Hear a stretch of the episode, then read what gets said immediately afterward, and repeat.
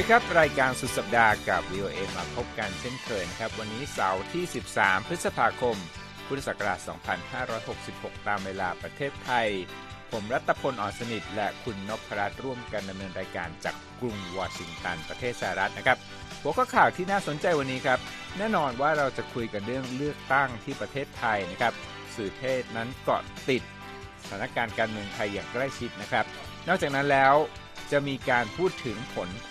จากการหลอบนะครับ ถึงประเด็นว่าประเด็นไหนที่เป็นเรื่องสำคัญในการเลือกตั้งครั้งนี้ จากการสำรวจความคิดเห็นประชาชนนะครับไปดูการเลือกตั้งที่ตุรกีกันด้วยนะครับ จะเลือกตั้งตรงกับของไทยเลยนะครับ 14 พฤษภาคม และเรื่องราวจากซูดานนะครับ ประชาชนราว 200,000 คนนั้นหนีตายออกจากซูดานแล้ว ช่วงท้ายรายการวันนี้มาเปิดชื่อสุดฮิตของทารกอเมริกันเมื่อปีที่แล้วว่า มีชื่ออะไรกันบ้าง และท้ายรายการวันนี้เป็นเรื่องของดาวไวรัลตัวล่าสุดนะครับ เป็นสัตว์ชนิดหนึ่งนะครับ อย่าลืมติดตามช่วงท้ายรายการกันครับ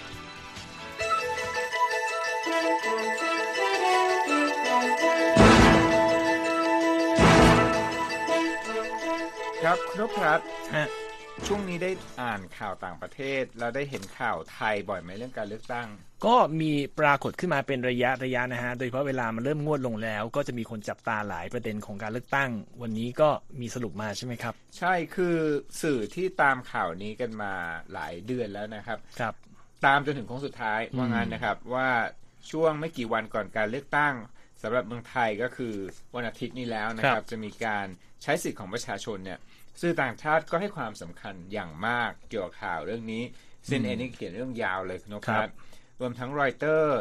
AP Bloomberg The Guardian แล้วก็ South China Morning Post นะครับครับนี่แค่บางตัวอย่างเท่านั้น ห้องข่าว VOA ภาคภาษาอังกฤษของเราก็ออกรายงานเกี่ยวกับการเลือกตั้งนี้อย่างเข้มข้นเช่นกันครับ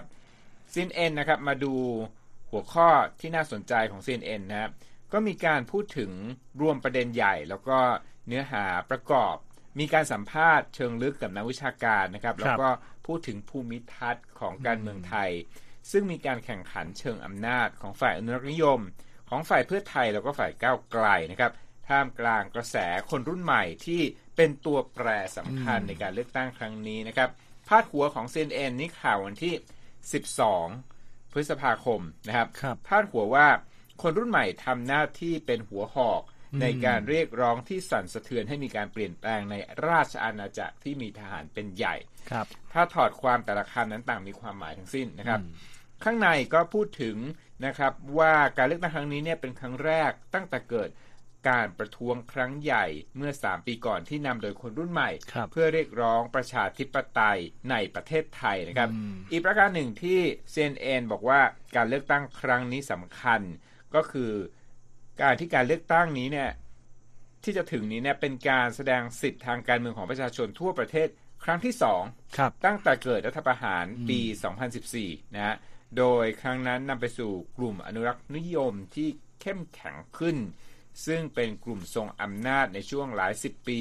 แห่งความผันผวนของการเมืองไทยนะสิครับว่าอย่างนั้น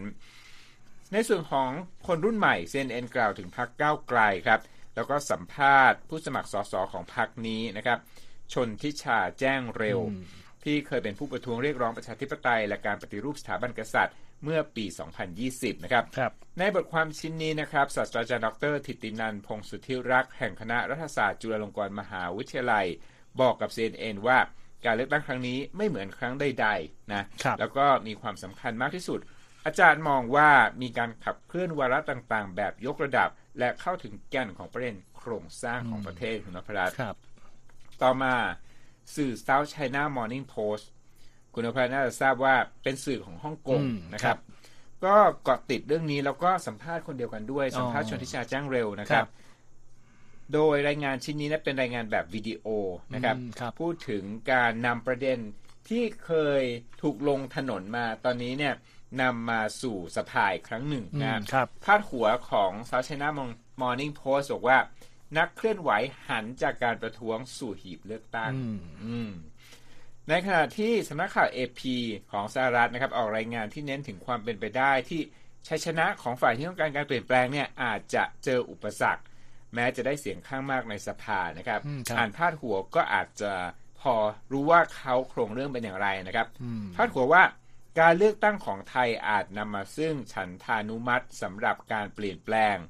แต่ชัยชนะของฝ่ายค้านอาจไม่สามารถยืนยันว่าจะได้มาซึ่งอำนาจนะครับเอพีได้กล่าวถึงพรรคเพื่อไทยนะครับ ซึ่งโพชี้ว่าน่าจะได้ที่นั่งมากที่สุดกว่าพรรคใดๆนะครับในการเลือกตั้งครั้งนี้ รวมถึงการทำรัฐประหารแล้วก็การยื่นเรื่องเพื่อตัดสิทธิ์การเมือง ต่ออดีตนายกรัฐมนตรีทักษิณชินวัตรและยิ่งรักชินวัตรรวมถึงบุคคลใกล้ชิด แล้วก็บุคคลที่เป็นฝ่ายตรงข้ามรรัฐบาล แม้ว่าพรรคของพวกเขานั้นจะประสบความสำเร็จในการเลือกตั้งนะครับบทความชิ้นนี้ระบุนะครับว่าที่ผ่านมากลุ่มอนุรักษ์นิยมที่ครองอำนาจอยู่แสดงให้เห็นหลายครั้งว่าสามารถโค่นรัฐบาลที่เป็นที่นิยมของประชาชนที่มาจากการเลือกตั้งได้นั่นเป็นเนื้อหาของ AP นะครับและยังสัมภาษณ์ศาสตราจารย์ดรปิ่นแก้วเหลืองอารามศรีแห่ง มหาวิทยาลัยเชียงใหม่ที่กล่าวว่าหลังการเลือกตั้งเนี่ยอาจจะเห็นการโต้กลับจากฝั่งอนุรักษ์นิยม แล้วก็ในเครื่องหมายคำพูดนะครับ จากการยั่วยุความรู้สึกชาตินิยมสุดโต่งเพื่อขัดขวางพรรคการเมืองบางพรรคนะครับแล้วก็เป็นสรุปข่าวที่สำนักข่าวต่างประเทศเนี่ยพูดถึงการเลือกตั้งของไทยที่เรียกว่างวดขึ้นมาถึงขั้นสุดท้ายแล้วอีกเรื่องหนึ่งที่น่าสนใจก็คือว่าเราทราบผล การอย่างเสียงความคิดเห็นของประชาชนคุณนพรัตว่าการเลือกตั้งครั้งนี้เนี่ยตกลงประเด็นไหนเป็นประเด็นเรื่องใหญ่สำหรับเขาในครั้งนี้นะครับ อันนี้ก็เป็นการสำรวจความคิดเห็นประชาชนคนไทยโดยบริษัทแกลลอปของอเมริกานะครับเป็นบริษัทที่เชี่ยวชาญเรื่องการสำรวจความคิดเห็นนะครับ ระดับโลกใช่ก็เพิ่งเผยแพร่รายงานล่าสุดที่ออกมาในวันศุกร์นะครับ เป็น บทสรุปง่ายๆเลยครับว่าเรื่องสำคัญที่สุดสำหรับผู้จะบอกคนไทยและการไม่เฉพาะผู้มีสิทธิ์ใช้เสียงผู้ที่ยังไม่ถึงไม่มีสิทธิ์ก็มีคือเรื่องของปากท้องเป็นสิ่งที่ดูจะมีความสำคัญมากในการเลือกตั้งวันที่ 14 พฤษภาคมนี้นะครับ ในส่วนของรายละเอียดการสำรวจมีหลายประเด็นเลยต้องมาประสบกันเป็นย่อๆว่าประเด็นแรกเลยกันเราบอกว่า เท่าที่สำรวจมาเนี่ยชาวไทยที่มีอายุตั้งแต่ 15 ถึง 29 เนี่ยไม่ค่อยจะชื่นชมผลงานของ รัฐบาลชุดปัจจุบันที่นำโดยพลเอกประยุทธ์จันโอชาที่อยู่ในตำแหน่งมาตั้งแต่ปี 2557 นะครับ แล้วก็เจ้าตัวก็เขาบอกว่าประสบปัญหาเรื่องความนิยมลดลงเรื่อยๆ ตั้งแต่หลังการเลือกตั้งครั้งที่แล้ว เขาบอกว่าในกลุ่มคนดังกล่าวเนี่ยความนิยมในตัวพลเอกประยุทธ์อยู่แค่ 17%เท่านั้น เมื่อเทียบกับผู้ที่มีอายุ 50 ปีขึ้นไป มีความชื่นชอบถึง 42%เลยนะคุณรัตพล ในส่วนของอลงไปถึงเศรษฐกิจ อันนี้ก็ลงลึกขึ้นหน่อยเขาบอกมุมมองเศรษฐกิจเนี่ยเนื่องจากว่าไทยน่าจะเจอกับความท้าทายหลายประเด็น ซึ่งประเด็นนี้ก็เขาบอกอาจจะมีผลต่อการแพ้ชนะของการเลือกตั้งได้ ปัญหาที่ว่าเขาตัวอย่างเช่น ปัญหาสังคมผู้สูงอายุ การปรับขึ้นดอกเบี้ยอย่างต่อเนื่อง การชะลอตัวทางเศรษฐกิจของประเทศคู่ค้าสำคัญในซีกตะวันตก แล้วก็ภาวะตึงเครียดทางภูมิรัฐศาสตร์โดยเฉพาะกรณีเรื่องของยูเครนกับรัสเซียนะครับ ซึ่งทางแกลลอบบอกว่าแม้ว่าที่ผ่านมาเนี่ยไทยดูเหมือนจะสามารถผลักดันการพัฒนาปรับปรุงเศรษฐกิจพอจะได้บ้าง แต่โดยรวมแล้วชาวไทยที่ตอบแบบสำรวจครั้งนี้บอกว่ามองว่าเศรษฐกิจไทยแย่ลงนะครับเขาบอกประมาณ 43%เนี่ยมองว่ามันแย่ลงจริง มี 30%บอกว่าดีขึ้น อืม แกลลอบบอกด้วยว่า มุมมองเชิงลบต่อภาพรวมเศรษฐกิจไทยนะอยู่ระดับที่สูงเป็นพิเศษนะครับในพื้นที่อาเซียน ซึ่งเขาบอกมีผู้เป็นเป็นเออเออไม่ใช่ว่าเป็นภาพลบที่ดูรุนแรงที่สุดเนี่ยคือในส่วนของภาคอีสานของไทยที่คนคนคนที่อยู่บริเวณนั้นเนี่ยถึง 48%มองว่าเศรษฐกิจไทยอยู่ในขาลง มี 33%อยู่ในขาขึ้นนะฮะในส่วนของอชาวไทยที่อยู่ในพื้นที่เมืองเนี่ยเขาบอกว่าเป็นกลุ่มที่มองลบ มองโลกในแง่ลบที่สุดเขาบอกว่าเวลาถามถึงสภาพเศรษฐกิจเป็นอย่างไร 27%ของคนในเมืองเนี่ยบอกว่าสถานการณ์เริ่มดีขึ้น แต่ 45%มองว่าทุกอย่างกำลังแย่ลง คือมีแต่เรื่องข่าวลบนะฮะ ทีนี้เขาบอกว่าปัจจัยในส่วนที่มองว่าทำไมเศรษฐกิจถึงเป็นเรื่องที่สำคัญกับการเลือกตั้งครั้งนี้เขาดูผลการสำรวจเช่น บอกว่าคนไทยส่วนใหญ่รู้สึกว่าสถานการณ์ในประเทศไทยเนี่ยแย่กว่าเพื่อนบ้านทั้งหลาย คนส่วนขณะที่คนอื่นในประเทศรอบๆข้างเราเนี่ยกลับมองว่า เศรษฐกิจตัวเองอะเริ่มดีขึ้นในปีที่แล้วแล้ว แต่ของไทยบอกแย่ อีกอันหนึ่งก็บอกคนไทยมองว่าเริ่มมีปัญหาการหาเงินมาใช้จ่ายซื้อหาอาหารตั้งแต่ปีที่แล้ว โดยตัวเลขของผู้ที่รู้สึกมีปัญหาเนี่ยเพิ่มมาเป็น 46%แน่นอนพื้นที่ของไทยที่มีปัญหาหนักกว่าใครคือภาคอีสาน 50%ของประชาชนเท่านั้นบอกอย่างนั้น แล้วก็ภาคเหนือ 50%ก็เห็นด้วย อีกอันหนึ่งเขาบอกคนไทยส่วนใหญ่คือ58%นะครับ โดยเฉพาะผู้อยู่ในเขตเมืองบอกว่า การหางานเนี่ยยากมาก ตรงข้ามกับประเทศอื่นในอาเซียน ยกเว้นแค่เมียนมาที่บอกเหมือนกันว่า อืมหางานยากแต่ปีที่แล้วมานะฮะนั้นโดยรวมแล้วเนี่ยเขาบอกว่าภาพรวมเศรษฐกิจเป็นเรื่องสำคัญ แล้วก็ดูได้จากการหาเสียงของพรรคต่างๆ ซึ่งมีการนำเสนอนโยบายประชานิยมออกมามากมาย เช่น การปรับขึ้นค่าแรงขั้นต่ำการเพิ่มสิทธิประโยชน์สำหรับสตรีที่มีบุตร หรือเสนอสวัสดิการให้กับผู้สูงอายุเป็นต้น นั้นตรงนี้ก็เป็นตัวที่บอกว่าน่าจะอพอชี้วัดผู้ชนะในการเลือกตั้งครั้งนี้ได้ แต่ทิ้งท้ายบอกว่าไม่ว่าอย่างไรก็ตาม อาจจะมีการเปลี่ยนแปลงมากนะเพราะว่าผู้ที่ชนะการเลือกตั้งอาจจะไม่เป็นเขาใช้คำนี้นะฮะอดีตนายพล หรือสมาชิกจากครอบครัวมหาเศรษฐีที่ใกล้ชิดกับการเมืองมาหลายทศวรรษว่าเป็นหนึ่งในสองฝ่ายนี้ที่น่าจะเป็นผู้มีชัยชนะ แต่ผู้ที่ชนะสิ่งที่ต้องเจอคือความท้าทายทางเศรษฐกิจอย่างมากมาย และภารกิจที่บอกว่าหินในการฟื้นฟูศรัทธาในรัฐบาลให้ได้โดยเฉพาะในกลุ่มคนรุ่นใหม่ครับอืมเรื่องนี้น่าสนใจมากจริงรายละเอียดตัวเลขผมเห็นแล้วมีเยอะมากกว่าครับนี้มากนะครับอืมตามอ่านได้ที่ voa thai com ใช่ครับนะครับเอาล่ะผมจะมีข่าวต่างประเทศอีกสองเรื่องคุณนพรัตน์ ซึ่งเรื่องหนึ่งก็จะมีการเลือกตั้งเหมือนกันครับที่ตุรกี แล้วครับก็จากนั้นจะไปเล่าถึงรัสเซียนะครับอืมเริ่มที่ตุรกีนะครับครับเป็นนักการเมืองท้าชิงตำแหน่งประธานาธิบดีตุรกีในการเลือกตั้งที่จะมีขึ้นในวันอาทิตย์เช่นกันนะครับ ชื่อเคมาลคิลิกดาโรกูนะครับ เผยกับสำนักข่าวรอยเตอร์สว่าตนนั้นมีหลักฐานชัดเจนที่บ่งชี้ว่ารัสเซียนั้นเป็นผู้อยู่เบื้องหลังการปล่อยเนื้อหาออนไลน์ก่อนเลือกตั้ง ที่เขาบอกว่าใช้ deep fake นะครับ หรือว่าครับเป็นเทคโนโลยีขั้นสูงในการบิดเบือนและหลอกลวง ผู้รับสารอย่างแนบเนียนนะครับ ครับคิลิกดาโรกูนี้มีคำแนะนำนะครับ ขอโทษครับเป็นคนตอนนี้เนี่ยมีคะแนนนำประธานาธิบดี ของตุรกีคนปัจจุบันนะครับเรจิปเทยิปเอโดวานครับเพียงเล็กน้อยนะครับอืมในผลการสำรวจความคิดเห็น แล้วก็ให้สัมภาษณ์กับรอยเตอร์สว่าการแทรกแซงของรัสเซียต่อกิจการภายในของตุรกีนั้นเป็นสิ่งที่ยอมรับไม่ได้นะครับ ผู้นำพักร่วมฝ่ายค้านของตุรกีผู้นี้ไม่ได้ให้รายละเอียดนะครับว่าเนื้อหาออนไลน์ที่อ้างว่ารัสเซียนั้นปล่อยออกมาก่อนการเลือกตั้งนั้นคืออะไร แต่ยืนยันว่า หากไม่มีหลักฐานแน่นหนาตนก็คงไม่ออกมาพูดแบบนี้หรอกนะครับ อย่างไรก็ตามนะครับ ดาลิก ดาโรกลูคิลิก ดาโรกลูเนี่ยบอกว่าหากตนได้รับเลือกตั้งเป็นผู้นำประเทศ รัฐบาลอังการานั้นจะรักษาความสัมพันธ์อืมอันดีต่อไปกับกรุงมอสโกอืมเหมือนเดิมนะครับครับ เขาซึ่งเป็นอดีตข้าราชการวัย 74 ปีนั้นกล่าวว่าตุรกีซึ่งมีความสัมพันธ์ทางการค้า เศรษฐกิจและการท่องเที่ยวใกล้ชิดกับรัสเซียนั้น จะยังคงมุ่งรักษาสมดุล ด้านความสัมพันธ์นี้กับกรุงมอสโกครับที่ผ่านมานะครับนักการเมืองผู้นี้ยังได้ให้สัมภาษณ์ด้วยว่าเขานั้นจะผลักดันแผนสันติภาพ ระหว่างรัสเซียและยูเครนอีกครั้งหนึ่ง หลังจากที่ประธานาธิบดีเอร์โดวานนั้นล้มเหลวในการสร้างสันติภาพ ระหว่างสองประเทศในครับปีที่ผ่านมา แต่ว่าผู้นำพรรคร่วมฝ่ายค้านผู้นี้ก็ย้ำชัดนะครับว่า การที่ประเทศหนึ่งจะยึดครองอีกประเทศหนึ่งนั้น เป็นสิ่งที่ไม่ถูกต้องนะครับครับ ทั้งนี้ตุรกีนั้นมีความสัมพันธ์อย่างใกล้ชิดกับรัฐบาลมอสโกและเคียฟ ก็พูดง่ายๆว่าเป็นเพื่อนกับทั้งรัสเซียและยูเครนครับและได้พยายามรักษาสมดุลด้านความสัมพันธ์ทางการทูตหลังจากที่รัสเซียนั้นเปิดฉากบุกยูเครนแล้วรัฐบาลของตุรกีนั้นคัดค้านการที่ประเทศตะวันตกนั้นใช้มาตรการลงโทษทางเศรษฐกิจกับรัสเซียขณะเดียวกันก็ส่งโดรนติดอาวุธไปช่วยยูเครนอีกด้านหนึ่งครับคุณนพรัตน์ครับ อีกเรื่องหนึ่งสืบเนื่องกันเลยนะครับใช่เรื่องสงครามยูเครน รัสเซียออกมายอมรับในวันศุกร์นะครับ ว่ากองกำลังของฝ่ายนั้นต้องถอยออกจากการต่อสู้ทางด้านเหนือของสมรภูมิเดือดครับซึ่งก็คือที่เมืองบัคมุตในยูเครนนะครับรัสเซียนั้นมีท่าทีดังกล่าวหลังจากที่ยูเครนนั้นโจมตีรอบใหม่ นอกจากนี้แล้วมีรายงานข่าวว่าทางยูเครนสามารถรุกคืบได้ทางตอนใต้เช่นกันครับอทั้งเหนือทั้งใต้เลยนะครับ เมืองบัคมุตคือเป้าหมายสำคัญที่รัสเซียนั้นหวังจะได้ชัยชนะในช่วงหลายเดือนที่ผ่านมานะครับครับแล้วก็เป็นแนวรบที่มีคนสูญเสียชีวิตมากที่สุดด้วยนะครับเยฟเกนีพริโกชินนะครับเป็นหัวหน้าของกลุ่มแวกเนอร์ของรัสเซียที่ส่งทหารรับจ้างไปที่บัคมุตต่อสู้กับยูเครนกล่าวว่า การถอยร่นครั้งนี้ไม่ใช่การกลับไปรวมกำลังใหม่ แต่เป็นการถอยทัพเขาบอกครับอย่างนั้นนะครับอืมทางฝ่ายยูเครนและรัสเซียก็ออกรายงานที่ตรงกันว่ายูเครนนั้นรุกคืบ และได้พื้นที่เพิ่มมากขึ้นที่สุดในรอบ 6 เดือนด้วยคุณนพรัตน์อืมครับเอาละครับ คุณผู้ฟังกำลังอยู่ในรายการสุดสัปดาห์กับ VOA นะครับ สามารถไปตามอ่านและฟังข่าวของเราได้ที่เว็บไซต์ voa thai com รวมทั้งติดตามเราในเนื้อหาอื่นๆนะฮะครับ โดยเฉพาะอย่างยิ่งเรื่องการเมืองไทยอืมบน YouTube Facebook Twitter Instagram และ Spotify ครับ ค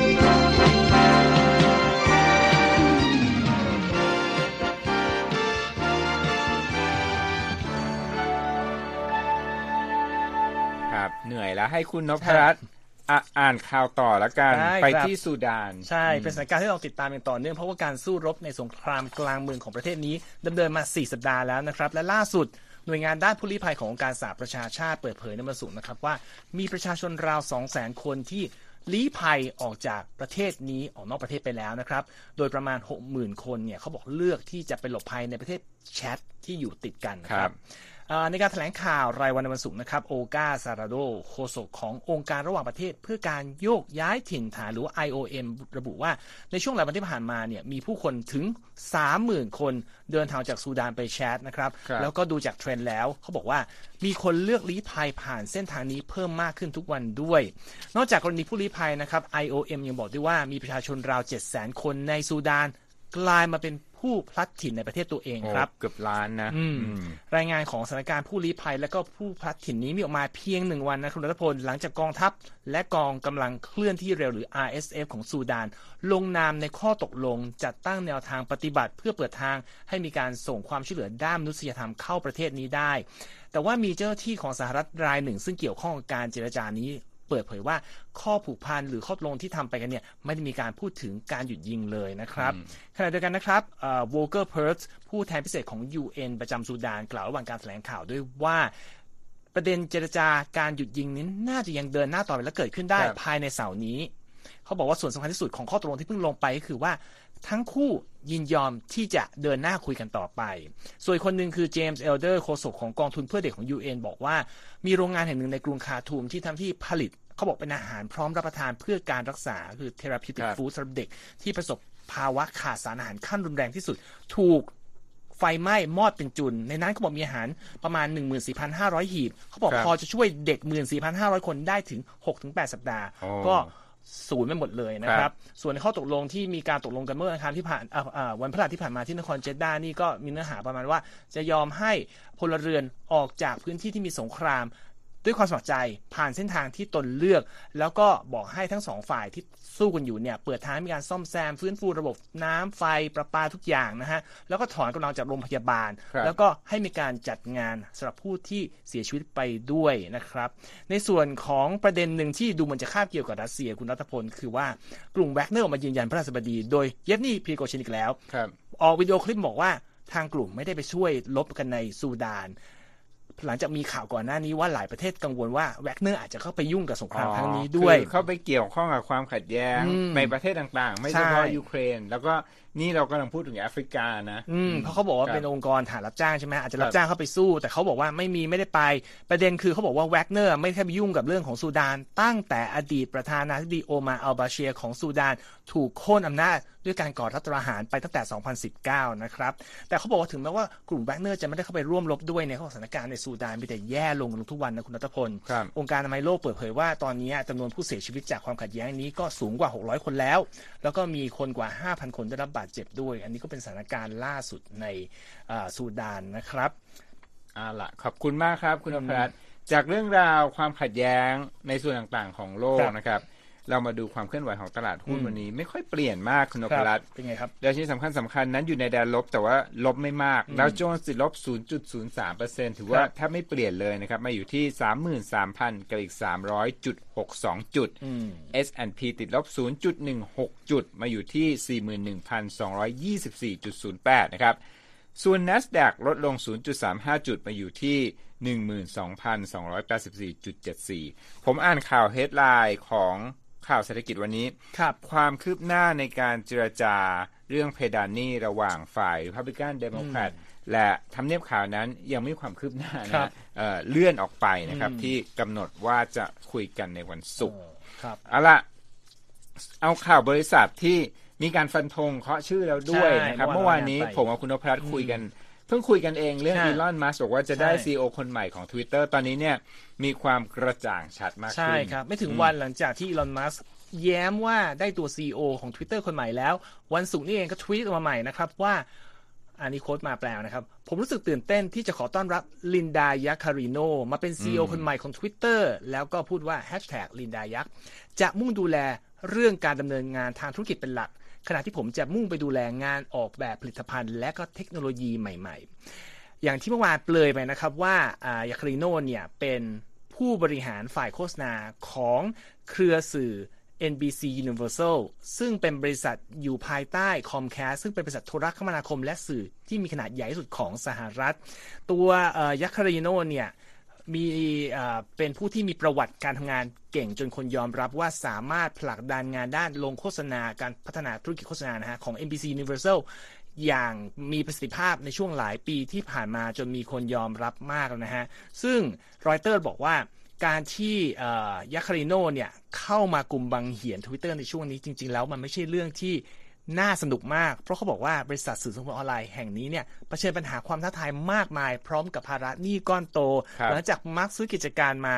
และผู้ลงโฆษณาก็พากันถอนตัวออกไปพร้อมๆกัน เพราะกังวลว่าโฆษณาผลิตภัณฑ์ของตนจะไปปรากฏข้างๆ เนื้อหาที่เกรงว่าจะไม่เหมาะสม เพราะว่าทาง Twitter หลังจาก มัสก์มาคุมบังเหียน ก็ปลดพนักงานไปเขาบอกถึงเกือบ 80%นะครับซึ่งทั้งหมดนี้ก็ทำให้มัสก์ออกมายอมรับว่าต้นเดือนที่ผ่านมาว่า Twitter นี่มีปัญหาโฆษรายได้โฆษณาลดลงอย่างหนัก แต่ว่าการที่มียัคาริโนมาเนี่ยก็มีผู้เชี่ยวชาญในวงการชื่อลูปาสตาลิสนะครับเขาบอกว่าเป็นผู้เชี่ยวชาญคร่ำหวอดในวงการอุตสาหกรรมโฆษณาบอกว่า มองแล้วเนี่ยวิธีการดำเนินธุรกิจของ Twitter เนี่ยจะพลิกกับ 180 องศาทันทีก็ต้องดูไปนะครับว่ายาคาริโนเนี่ยจะทำอะไรได้แค่ไหน แต่ว่ายังมีประวัติส่วนตัวนะครับว่าแกมาจากไหนยังไงรู้แต่ว่าอยู่ที่ UBC เอ่อ NBC Universal มา ซึ่งก็น่าจะช่วยกระตุ้นเพราะเขาบอกว่าการที่มาร์คเนี่ยเรียกตัวเออจ้างและกันยัคคาริยัคคาริโนเนี่ยมาช่วยเนี่ยแสดงว่ามักจะให้ความสนใจและความสำคัญต่อการ พัฒนาธุรกิจโฆษณาดิจิทัลอยู่ให้กับ Twitter ดูกันต่อไป ก็ถ้าได้โฆษณาเยอะอาจจะไม่ต้องซื้อ subscription เพื่อให้ได้เครื่องหมายติ๊กอยู่ข้างก็ได้ อันนั้นเขาบอกว่ามันค่อนข้างจะไม่ค่อยประสบสำเร็จก็มีพูดถึงนะฮะ รายละเอียดลองไปอ่านในข่าวได้นะครับว่าไปได้แค่ไหนนะครับครับเอาละมาเรื่องข่าวน่ารักน่ารักนะฮะนึกถึงแล้วก็ยิ้มอยู่ในใจก็คือชื่อเด็กทารกคุณพรัตครับเป็นไง เขามีการเปิดเผยชื่อสุดฮิตของเด็กทารกอเมริกัน ตามข้อมูลของ Social Security Administration หรือว่าสำนักงานสวัสดิการสังคม ก็เวลาทารกเกิดเนี่ยเขาก็จะได้ไปลงทะเบียนได้อยู่ในระบบสวัสดิการสังคมสหรัฐแล้วก็ข้อมูลเนี้ยจากหน่วยงาน Social Security Administration เนี่ยก็จะรู้ว่าปีนี้เนี่ยมีเด็กชื่ออะไรบ้างที่เกิดนะเขาบอกว่าชื่อสุด ยอดนิยมอันดับหนึ่งเมื่อปีที่แล้วนะครับ ครับ คือชื่ออะไรรู้ไหมคุณนพรัตชื่ออะไรครับ ชื่อเลียมสำหรับเด็กผู้ชาย ไม่ค่อยคุ้นว่าเป็นชื่ออเมริกันเท่าไหร่นะผมว่า เลียม อืมดับดาราไงเลียมมีสั้นใช่ไหมแต่เขาเป็นคนทางอังกฤษแต่โอเคนะเขากำลังฮิตมั้งฮะ โอเค ชื่อนอนอเอ่อทารกหญิงที่เป็นนิยมอันดับหนึ่งก็คือโอลิเวียนะอยากรู้ที่มาที่ไปว่าทำไมถึงฮิตนะชื่อนี้สรุปก็คืออันดับหนึ่งทารกชายชื่อเลียมนะทารกหญิงชื่อโอลิเวีย เลียมเนี่ย คุณว่าไม่ได้นะ ยอดนิยมมา6ปีติดต่อกัน อันดับหนึ่งมา6ปีติดต่อกันนะครับสำหรับโอลิเวียเป็นชื่อยอดนิยมมาตั้งแต่ที่เฉือนชนะชื่อเอมมาเมื่อสี่ปีก่อน เอมมานี่ก็ได้ยินบ่อยนะเขาบอกว่าชื่อสุดฮิตอันดับรองลงมาของเด็กทารกชาย อันนี้หลายชื่อนี่บอกเลยคุ้นหู มีโนอาออลิเวอร์ เจมส์ เอลิจาวิลเลียม แฮร์รี่ ลูคัส เบนจามิน แล้วก็ธีออดอร์นะฮะสำหรับทารกทารกหญิงมั่งที่รองลงมาจากโอลิเวียมีอะไรบ้าง เอมมาตอนนี้เป็นอันดับสองนะตามมาด้วยชาร์ลอตอามิเลีย โซเฟีย อิซาเบล่า เอวา เมียเอเวลิน และลูน่านะครับลูน่าเนี่ยเป็นชื่อใหม่ที่เพิ่งเข้าทำเนียบสิบอันดับแรกครั้งแรกนะครับ ส่วนชื่อที่เป็นดาวรุ่งบ้างคือ ชื่อที่เราอาจจะไม่ได้คุ้นหูนะ แต่ว่าเริ่มได้รับความนิยมมากขึ้นนะครับ มีโชโชเซนคาซาอีเทนแต่ว่าอีเทนที่สะกด e มี i หนึ่งตัวแล้วก่อน t h a n นะครับอีเทนสำหรับเด็กชาย ส่วนชื่อดาวรุ่งสำหรับทารกหญิงนะครับ มีชื่อเรนลี่เนเรียอาร์เลตจอร์จีนาและอมิรีนะครับ มาดูจำนวนทารกที่ลงทะเบียนแล้วก็ได้ Social Security นะครับครับ หรือว่าได้สวัสดิการสังมีระบุอยู่ในระบบสวัสดิการสังคมสหรัฐอืมปีที่แล้วเนี่ยมีทารกอเมริกัน3ล้าน6แสน4หมื่นคนที่ครับลงทะเบียนนะครับ ถือว่าเพิ่มขึ้นเล็กน้อยจากปี 2021 คุณวพรัตน์ครับ หลายชื่อนี่คือ อึ้งนะฮะ ถ้าต้องเรียกในอนะไม่คุ้นเรียกใช่ไหมถูกคงต้องเป็นเหมือนคนไทยขอชื่อเล่นนะฮะชื่อจริงไม่รู้จะออกเสียงว่าอย่างไรฮะขอชื่อที่มันคุ้นกว่านี้ก็ได้โอเค ยังดีที่เขาไม่สะกดด้วยตัวหนังสือที่ตัวอักษรที่เรียกว่ามีค่าทางดาราศาสตร์นี่ยิ่งไม่คุ้นเข้าไปใหญ่เลยนะผมบางฟังแล้วชื่อผมฟังนึกภาพไม่ออกเลยฮะ ก็ดีแล้วฮะผมก็ไม่งั้นก็ออกเสียงไม่ได้มากกว่านี้เอาละครับ ข่าวส่งท้ายอืมเป็นเรื่อง เป็นเรื่องเบาของสัตว์ที่ไม่เบา ใช่ เป็นเรื่องของเต่าตัวหนึ่งที่ go viral นะฮะใช่ทำไมจู่ๆถึง go viral มันก็เป็นอะไรที่เราดูยากนะ ต้องเล่าก่อนว่าเกิดอะไรขึ้น ก็คือมีผู้ชายคนหนึ่งชื่อโจอีซันโตเร่ครับเขาไปพายคายักเรือคายักกับเพื่อนในแม่น้ำชิคาโก แล้วไปพายอยู่มองไป อุ้ยอะไรนั่น ก็ไปพบว่าเหมือนมีเต่าตัวหนึ่งแล้วก็เลยพายไปใกล้ๆแล้วก็เลยเอาหยิบกล้องขึ้นมาถ่าย แล้วก็พากย์ประกบว่าอะ คือมีคำพูดเนี่ยที่แปลว่า ดูเต่าตัวนี้ดิอู้สวยจังเลย ดูขนาดมันดิ อู้เป็นไงบ้างเนี่ยสบายดีไหมอะไรเงี้ยพูดเองอย่างเงี้ยแล้วก็สุดท้ายก็ตั้งชื่อ รู้ไหมนี่อะไร เราก็เพิ่งเคยได้ยินนะครับว่าเต่าเนี้ยมันเป็นเต่าชื่อเต่า snapping นี่ชื่อมันเป็นนะพันธุ์เนาะพัน snapping เขาบอกเป็น snapping เต่าที่เอ่อหรือเขาบอกมีชื่อชื่อเต่าฉก เป็นเต่ากินเนื้อที่มีขนาดใหญ่เหรอครับพบทั่วไปได้ในทวีปอเมริกาครับ ซึ่งเต่าตัวเนี้ยสภาพที่ตอนอิตันซาโตเร่เนี่ยเจอเนี่ยคือกำลังเขาบอกว่าผึ่งลมอยู่บนโซ่ดูจากภาพนะเป็นโซ่แบบโซ่สมอใหญ่มากนะอ๋อพาดอยู่บนตอไม้ที่อยู่ในน้ำซึ่งน้องอาบแดดอยู่ใช่อืมก็นอนอาบอยู่ก็เลยแบบเป็นไปทัก แล้วก็ตั้งชื่อว่า คือเขารู้ว่านี่มันคือ snapping อะเขาก็เลยตั้งชื่อใหม่ ตัวนี้ชื่อชองโกซอรัส คือมีซอรัสนี่ก็คือว่าเอาไปผูกกับเรื่องบรรพบุรุษของเต่า ก็คือบรรดาพวกไดโนเสาร์เพราะมันใหญ่มาก ดูจากภาพเนี่ย ขนาดผู้เชี่ยวชาญบอกว่าบอกไม่ได้ตัวใหญ่แค่ไหน แต่ดูแล้วมันใหญ่จริง ๆ ที่ว่าใหญ่นี่ไม่ใช่อะไร ปกติเต่าเราจะเห็นว่ามีขา มีหัวโผล่มาใช่ไหมฮะ แต่ตัวนี้เนี่ยมันมีทั้งทุกอย่างออกมาหมดเลย คือเหมือนกับว่ากลายเป็นว่ากระดองเนี่ยคลุมตัวน้องแต่ที่เหลืออวบน้องออววบบมากอืแล้วแบบเป็นเต่า พันธุ์ที่กินเนื้อเพราะฉะนั้นคือเอ่อขาเนี่ยมีเหมือนกับกรงเล็บด้วยอืมปากก็มีจะงอยครับคือค่อนข้างดูน่ากลัวเหมือนกันแต่ตัวใหญ่แล้วก็นอนผึ่งลมอยู่ ซึ่งเออพอเขาตั้งชื่อชองโกซารัสเนี่ยก็ทำให้มีคนมาติดตามเขาเยอะมาก ล่าสุดไปดูเนี่ยก็มีคนวิวประมาณหกแสนกว่าคนแล้ครัวบอืม ก็เป็นอะไรที่เอ่อคนที่ไม่เคยเห็นเต่าพันธุ์นี้คงรู้สึกแปลกใจเพราะดูไกลๆมันเหมือนเต่ายักษ์จริงๆเหมือนดูใน คือเรียกภาพยได้นตร์ว่าทรงเนี่ยเหมือน มีความอวบมากอะ จนกระดองเนี่ยกลายเป็นไม่ได้เป็นจุด จุดเด่นของเต่าตัวนี้ปกติกะเต่าถ้ามองไปเห็นจะเป็นกระดองเด่นใช่ไหมแต่ใช่แต่ตัวนี้เนี่ยเหมือนแขนขาของเขาเนี่ยเป็นพุงจุดเด่นมีพุงด้วยของทุกอย่างใช่หมดเลยไม่ใช่ขาอย่างเดียวอืนะมเห็นภาพแล้ว แล้วก็ต่อลิงก์ไว้นะในในข่าวเนี่ยท่านครับผู้ชมสามารถหรือผู้ฟังกลับลงไปคลิกดูได้ก็มีเสียงภาคของคุณซานโตเร่ด้วยว่าเขาพูดอะไรอยู่เขามีไปถามทางเอ่อผู้เชี่ยวชาญนะว่าเต่าตัวนี้มันโอเคไหมทางผู้เชี่ยวชาญก็บอกว่าเออจริงๆแล้วเนี่ยมันก็ใหญ่จริงๆนะ แล้วก็ ความเป็นจริงคือปกติสัตว์เลื้อยคลานพวกนี้จะไม่ออกมาพึ่งแดดพึ่งลมขนาดนี้หรอก คิดว่าคงจะเพิ่งออกจากเอ่อช่วงจำศีล อ๋ออครับ โอเค มารับแสงอุลตราไวโอเลตประนะมาณครับนั้นนะครับเอาละครับ ขอบคุณมากคุณนพรัตน์ก็เป็นข้อมูลนะฮะอืมที่ทำให้เรายิ้มได้นะครับ วันนี้ครับอ่าเราสองคนต้องลาไปก่อน แล้วก็ส่งทุกคนไปสู่ช่วงการพักผ่อนและการเลือกตั้งนะครับ ในช่วงสุดสัปดาห์นี้ สวัสดีครัสบวัสดีครับ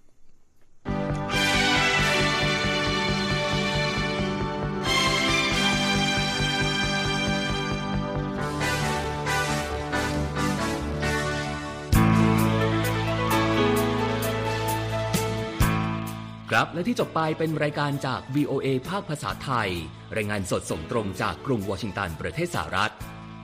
คุณผู้ฟังสามารถติดตามข่าวสารจากทั่วโลกได้ในทุกที่ทุกเวลา ที่เว็บไซต์ voa thai com รวมถึงทุกช่องทางในโซเชียลมีเดีย Facebook YouTube Twitter และ Instagram เริ่มต้นวันด้วยการอัปเดตข่าวสารจากทั่วโลก ผ่านรายการข่าวสดสายตรงจาก VOA ภาคภาษาไทย และสุดสัปดาห์กับ VOA ทั้งยังเรียนรู้เรื่องราวทางวัฒนธรรม และไลฟ์สไตล์ ผ่านรายการภาษาอังกฤษแบบอเมริกันของเรา